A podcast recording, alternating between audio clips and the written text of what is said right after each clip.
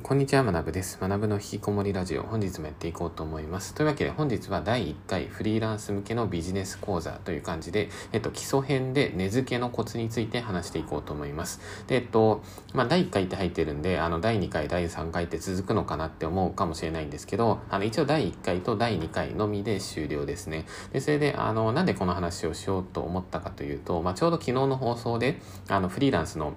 まあ、根付けについてまあちょっと話していたんですね。で、そこでまあもう少し深掘りして話したいなと思いつつも、まあ、昨日の放送とまあちょっと趣旨が変わってしまうと思ったので、昨日の、昨日の放送だとあの趣旨が変わっちゃうと思ったので、一旦ちょっと浅めに話していたんですね。で、あの今日今朝あのちょうど起きて、それでまあ今日ラジオで何話そうかなと思った時に、あのちょっと根付けもう少し深掘りしたいと思ったので、あの話していこうと思います。というわけで、あの動画、動画じゃなくてあのラジオですね。ラジオ1本にしてもいいかなと思ったんですけど、あの1本にすると相当長い放送になっちゃうと思ったので、あの、第1回、第2回で分けているので、あの、もしよかったら、あの、フリーランス目指している方とか、まあ今フリーランスやってる方ですね、あの、根付けって本当にもうめちゃくちゃ重要な場所だと思うので、あの、ぜひ参考までに、あの、聞いていただけたら嬉しいです。という感じで、あの、早速始めていくんですけど、えっと、今回の放送に関しては、えっと、フリーランスをやっている方、もしくはこれからやりたい方向けで、で、それでまあ仕事を受けるじゃないですか、フリーランスだったら。で、その際に、あの、自分の根付けってめちゃくちゃ迷いますよね。で、なんで迷うかっていうとあの自分の根付けの仕方なんて、まあ、どこでも習わないじゃないですか。で僕も昔そうだったんですけどあの初めて web 制作の案件を受けた時とかあと初めてその SEO のコンサルティング案件を受けた時とかあのめちゃくちゃ根付け迷ったんですね。でどれぐらい迷ったかっていうとあの正直その時セブ島に住んでたんですけどあのもう迷いすぎてあの海に行きましたね。で海行って海を見ながらあのもう今日は一日中根付けについて考えようって思って根付けについて考えたりしてでそれであの、まあ、ちょっと海行って気持ちいいからお酒でも飲もうかなみたいな。まあお酒飲んでたらなんかあんま考えずに終わっちゃったんですけど、まあそれはさておき、まあそれぐらい本当にもうずっと悩んでもなんかあんま答えが出ない場所なんですよね。で、それで、まあ、昔の僕はそんな感じですごい困っていたので、あの、その、その同じ悩みを抱えている方も多分いるんじゃないかなっていうところで、今回は、あの、かなり深く話していこうと思います。本当にもうセミナーレベルで、あの、深い情報って感じですね。で、あと、えっと、今回結構情報量多めになるので、あの、もしよかったらですね、台本もセットで見ていただけると、より理解しやすいかなと思います。まあ、基本聞き流しでいいんですけど、あ今の場所もう少し、あの、しっかり勉強したいなと思ったら、台本も見ていただくと、あの、台本も本当になんかかブログ記事レベルで、多分これ、ブログ記事にしたら多分6000、5、6000文字ぐらいになると思うんですけど、まあその情報量っていうのを伝えていこうと思います。というわけで、じゃあここから話を進めていって、で、まず大前提の場所から話していきたいんですけど、あの、これ本当に重要なことで、でも重要だけど結構理解できていない方が多くて、それ何かっていうと、あの、ビジネスにおいては、あの、必ず決まった正解っていうのは絶対存在しないんですね。だからこれも大人になったら正解探して絶対やめた方がいいと思うんですよ。でも小学校、中学校、高校、まあ大学もそうだと思うんですけど、まあ学校のテストって、まあ必ず正解があるじゃないですか。だからなんか日本人とか、まあ他の国の人もそうかもしれないんですけど、やっぱその正解を探しちゃう方が多いんですよね。でも正解って本当に変化するし、あとこのタイミングだとこっちの選択肢の方が優位性が高いみたいな。でもこのタイミングだと、あの別の選択肢の方が良さそうだよねみたいな、そのタイミングとかによってもまた答えとかって変わってくるので、まあすごい難しいと思うんですけど、あの、まあこれに関して、あの、例えばなんですけど、皆さんが普段そのいろんな会社のホームページとかを見ている際に、あの、なんか、この会社ってなんかいろんなサービスやってるけど、なんで価格を載せていないんだろうみたいな。まあそういうふうに思ったことってないですかね。で、昔の結構思ってたんですね。なんかいろんな会社のホームページとかって、まあ、あの、人生生きていればなんか会社のホームページ見る機会結構あるじゃないですか。で、見てて、で、なんかなんたらコンサルティングサービスみたいな、そういうのを売っているとして、でもなんで価格書かないんだろうみたいな。わかりづらいじゃんみたいな。っていうふうに昔の僕は感じていたんですけど、まあ今は別にそういうふうに思わないんですね。で、なんでそういうふうに思わないかっていうと、まあ言うまでもなく、その企業っていうのは取引先によってま価格を、まあ、その随時変えているわけですね。まあ、だからその正式な価格ってまあ実は存在していなかったりするわけで、まあ、だからその価格って載せられないわけですね。まあそんな感じですね。まあ、だから、あの、まあ、ちょっと今から少し具体例話していきたいんですけど、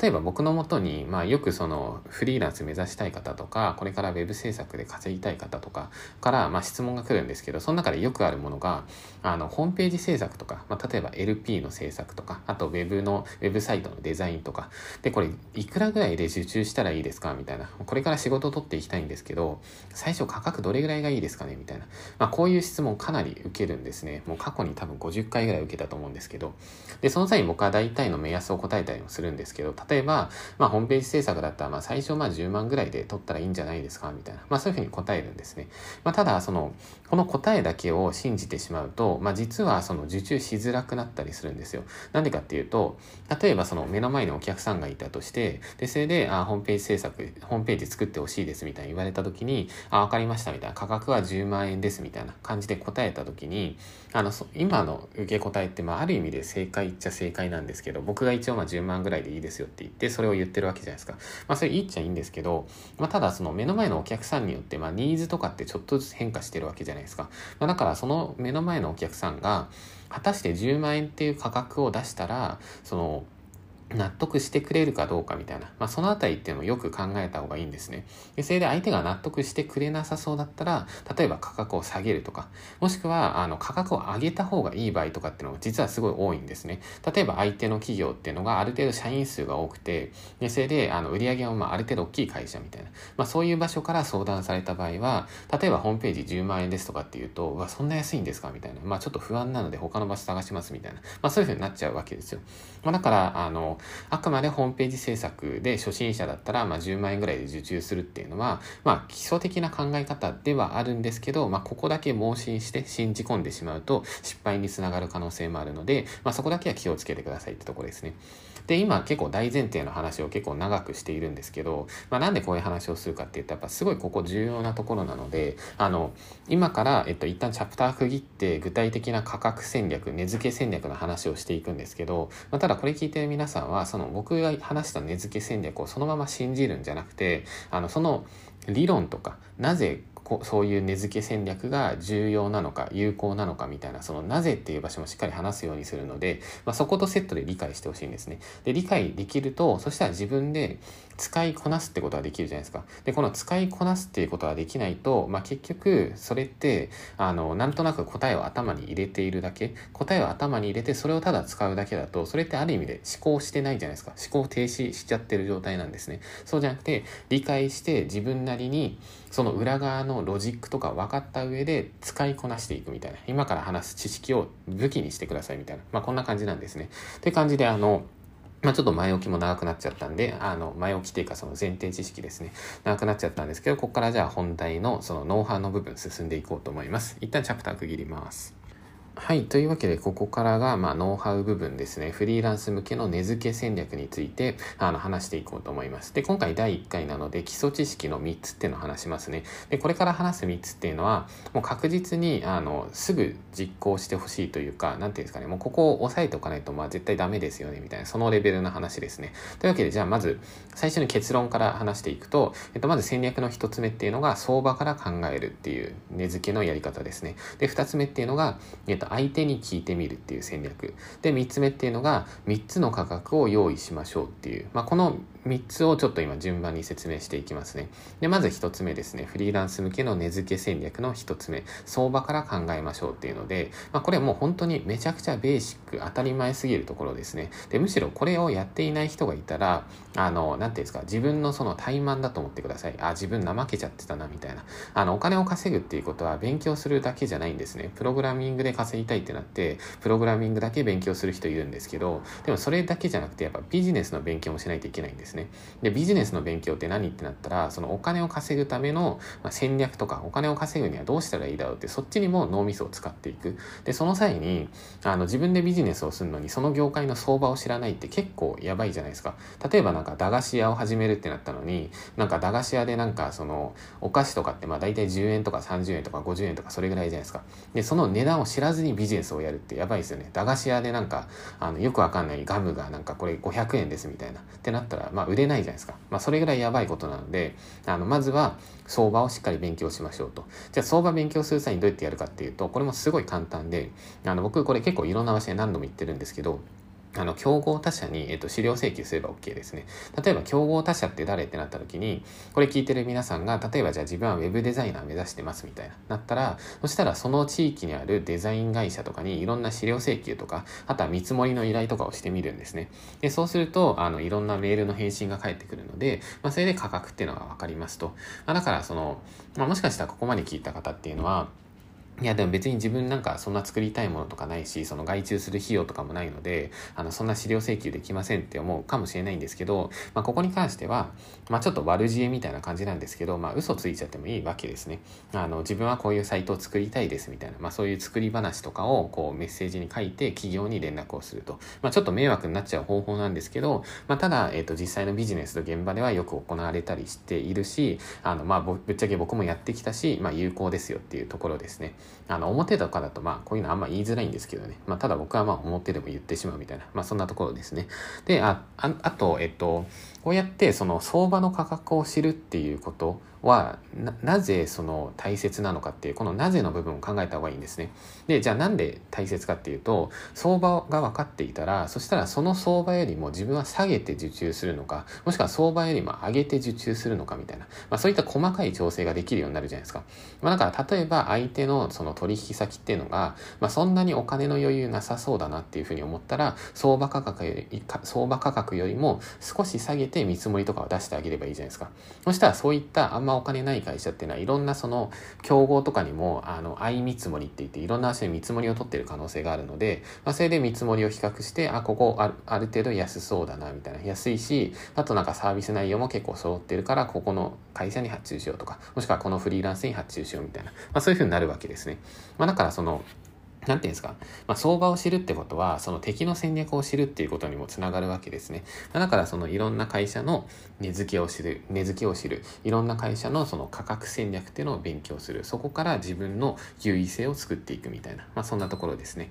はい、続いて、戦略の2つ目に進んでいきます。フリーランス向けの値付け戦略の2つ目で、これもめちゃくちゃシンプルで、実はこれ強力なんですけど、相手に聞いてみるっていう、まあ、このやり方ですね。で、あの、まあ、これどうやってやるんですかって、まあ、言うまでもなく、その、価格見積もりくださいとかって言われたら、いや、どれぐらいがいいですかね？みたいな、もう逆に相手に聞いちゃうんですね。で、これ僕の身の回りで言うと結構デザイナーの方にこのパターンの方が多いんですけど、あの、まあ、デザイナーの方って僕が思うに結構そのビジネス力がそこまで高くない人が意外と多いんですよ。そのデザイナーってその感性で動くというか、そのなんていうんですか、まあ、そのアーティスト系の人じゃないですか。で、アーティスト系の人って多分脳みその構造的に多分ビジネスそんな得意じゃない場合が多分多いんじゃないかなって思うんですね。で、僕の、えっ、ー、と、友人とかっていうのもそのデザイナーなんですけど、あの、なんていうんですかね、その見積もり僕がくださいって言うと、そうすると相手がいつも聞いてくるんですね。いくらぐらいがいいかな、みたいな。まあそれで、あの、相手がこう提示した価格で仕事をするみたいな。まあそんな感じですね。はい。というわけで、今僕が、あの、相手に価格を聞いてみましょうっていう話をしたじゃないですか。で、この戦略っていうのが、じゃあな、なんでその有効なのかみたいな、なんで効果が発揮されるのかみたいな、まあ、このなぜっていう場所も深掘りして考えた方がよくて、で、ここについて、じゃあ答え、答えっていうか僕なりの考えを言ってしまうと、その、相手に値段を聞くってことは、相手のいいねで仕事を受けることになるじゃないですか。例えば、そのホームページ作ってくださいみたいな言われた時に、じゃあいくらぐらいがいいですかみたいな聞いた時に、相手が、じゃあちょっと、まあ今回10万、12万ぐらいでお願いできるかなみたいな。あ、わかりましたみたいな。じゃあ12万ぐらいだったら、まあこうこうこういう内容で作れるのでこれでどうでしょうかみたいな。そしたら相手が、あ、わかりました。それ良さそうですね。お願いしますみたいな。ってなるわけじゃないですか。で、今の会話を聞いてもわかる通り、あの相手って結構その、満足度上がりやすいんですね。まあ、だからその結構これ聞いてる、このラジオ聞いてる皆さんで、そんなビジネス得意じゃないですとか、なんかそんな見積もりとか値付けの戦略、あの、あんまわかんないですっていう方は、うシンプルに相手に聞いてしまう。まあ、これも一つの方法なのかなっていうふうには思いますね。はい。というわけで、えっと、以上が2つ目で、続いて3つ目の戦略に進んでいきます。フリーランス向けの値付け戦略3つ目ですね。で、これが、えっと、これちょっと心理学的な法則なんですけど、えっと、3つの価格を用意する。まあ、これも結構重要だったりします。で、あの、どんな感じでやるかっていうと、小畜梅で、まあ、3つの価格を作りましょうっていう、それだけなんですね。例えば僕がやっていた方法だと、ウェブ制作を受けますってなった時に、えっと、ライトプランと、えっと、なんだっけな、ちょっと名前忘れちゃったんですけど、まあ、小畜梅で、まあ、ライトプランと、なんだっけな、ベーシックプランか。ライトプラン、ベーシックプラン、あとは、えっと、アドバンスプランかな。まあ、そんな感じで3つ作っていて、で、ライトプランっていうのが確か10、15万ぐらいでやってたのかな。で、えっ、と、ベーシックプランが23万円ぐらいかな。で、アドバンスプランっていうのが、確か、えっと、38万か42万か。まあ、それぐらいにしていたんですけど、まあ、要するにこう、3つ用意するんですね。で、3つ用意するとどうなるかっていうと、まあ、これ、あの、レストラン行った時思い出してほしいんですけど、よくその、コース料理で3種類価格があったりするじゃないですか。で、その時皆さん、どのやつを選びます？で僕とか多分ほとんど聞いてる方そうだと思うんですけどあの中間を選ぶこと多いですよね。で、これっていうのが人間の心理的に、まあ、小畜梅ってこう3つ用意されたら、あ、そしたらじゃあ真ん中でいいかなみたいな、そういう感じになるんですね。まあ、だからその、例えばじゃあ web 制作の価格を用意するときに、小畜梅でどういう価格をこの用意したらいいですかって悩まれる方いると思うんですけど、これは、えっと、競合調査していれば多分わかるはずなんですよ。先ほどにそのいろんな会社に資料請求とかして価格調査しましょうって話したじゃないですか。で、それやっていたら、あの、大体そういう小畜梅プランを用意している会社いっぱいあるので、まあ、そこを見ながらその分析すると。で、それで自分なりに考えていくと。まあ、そんなところですね。で、じゃあここからもう少し、そのなぜっていう場所をまた考えていきたいんですけど、この価格を3つ用意することによって、なぜそのプラスに働くのか、なぜ自分にとってその優位性が生まれるのかみたいな、まあ、そこを考えてみるとすごい勉強になって、で、これ結論から言ってしまうと、あの、この価格を3つ用意することによって、えっと、心理的に競合の存在っていうのを消すことができるんですね。で、心理的に競合の存在を消すって、まあちょっとよくわかんないじゃないですか。で、これどういうことかっていうと、その、3つ用意されたら、あ、3つあんのかみたいな、どれにしよっかなって悩むじゃないですか。で、この時点で競合の存在が脳みそから消えてるの分かりますかね。例えばなんですけど、あの、サイト制作してくださいって言われて、分かりました。自分の見積もりこれですみたいな、1個だけ渡すじゃないですか。で、1個渡したら相手はどういう戦略をするどういう思考を持つかっていうと、あ、この人に依頼するとこの価格なのかみたいな。じゃあ、例えば他の会社に聞いたら、他のフリーランスに聞いたらいくらぐらいなんだろうみたいな。ちょっと一回比較してみようみたいな。まあ人間ってそういう心理が生まれやすいんですね。でもその際に、あの、3つ価格が用意されていたら、あ、この人はこの3つのプラン持ってんのかみたいな。あ、こういう感じで小畜梅になってるのね、みたいな。じゃあ小畜梅自分にとってはどれが合ってるかな？あ、そしたら今回はこの中間のプランが良さそうだな、みたいな。まあこういう心理が働く、働くわけですね。で、これっていうのが、その競合の、あの、存在っていうのは、こう脳みそがこう消すことはできてるじゃないですか。で、これっていうのが実はその優位性につながりますと。はい。というわけで、えっと、以上なんでまとめますね。フリーランス向けの値付け戦略について解説をしました。で、まず一つ目っていうのが相場から考えましょうっていう方法。で、二つ目っていうのが相手に聞いてみましょうっていうめちゃくちゃシンプルな方法。で、三つ目っていうのが三つの価格を用意しておきましょうっていう、まあこういった話ですね。で、今日話した内容すぐ実行できると思うので、あの、もしよかったら、あの、次の受注とか、まあ今営業活動されている方はこれ参考にしてみてください。はい。というわけで今回以上ですね。で、あの、まあ時間的にもちょうどいいので、一旦これで終わりにして、明日の第2回につなげていこうと思います。それでは、えっと、以上です。引き続き皆さんコツコツやっていきましょう。それではお疲れ様です。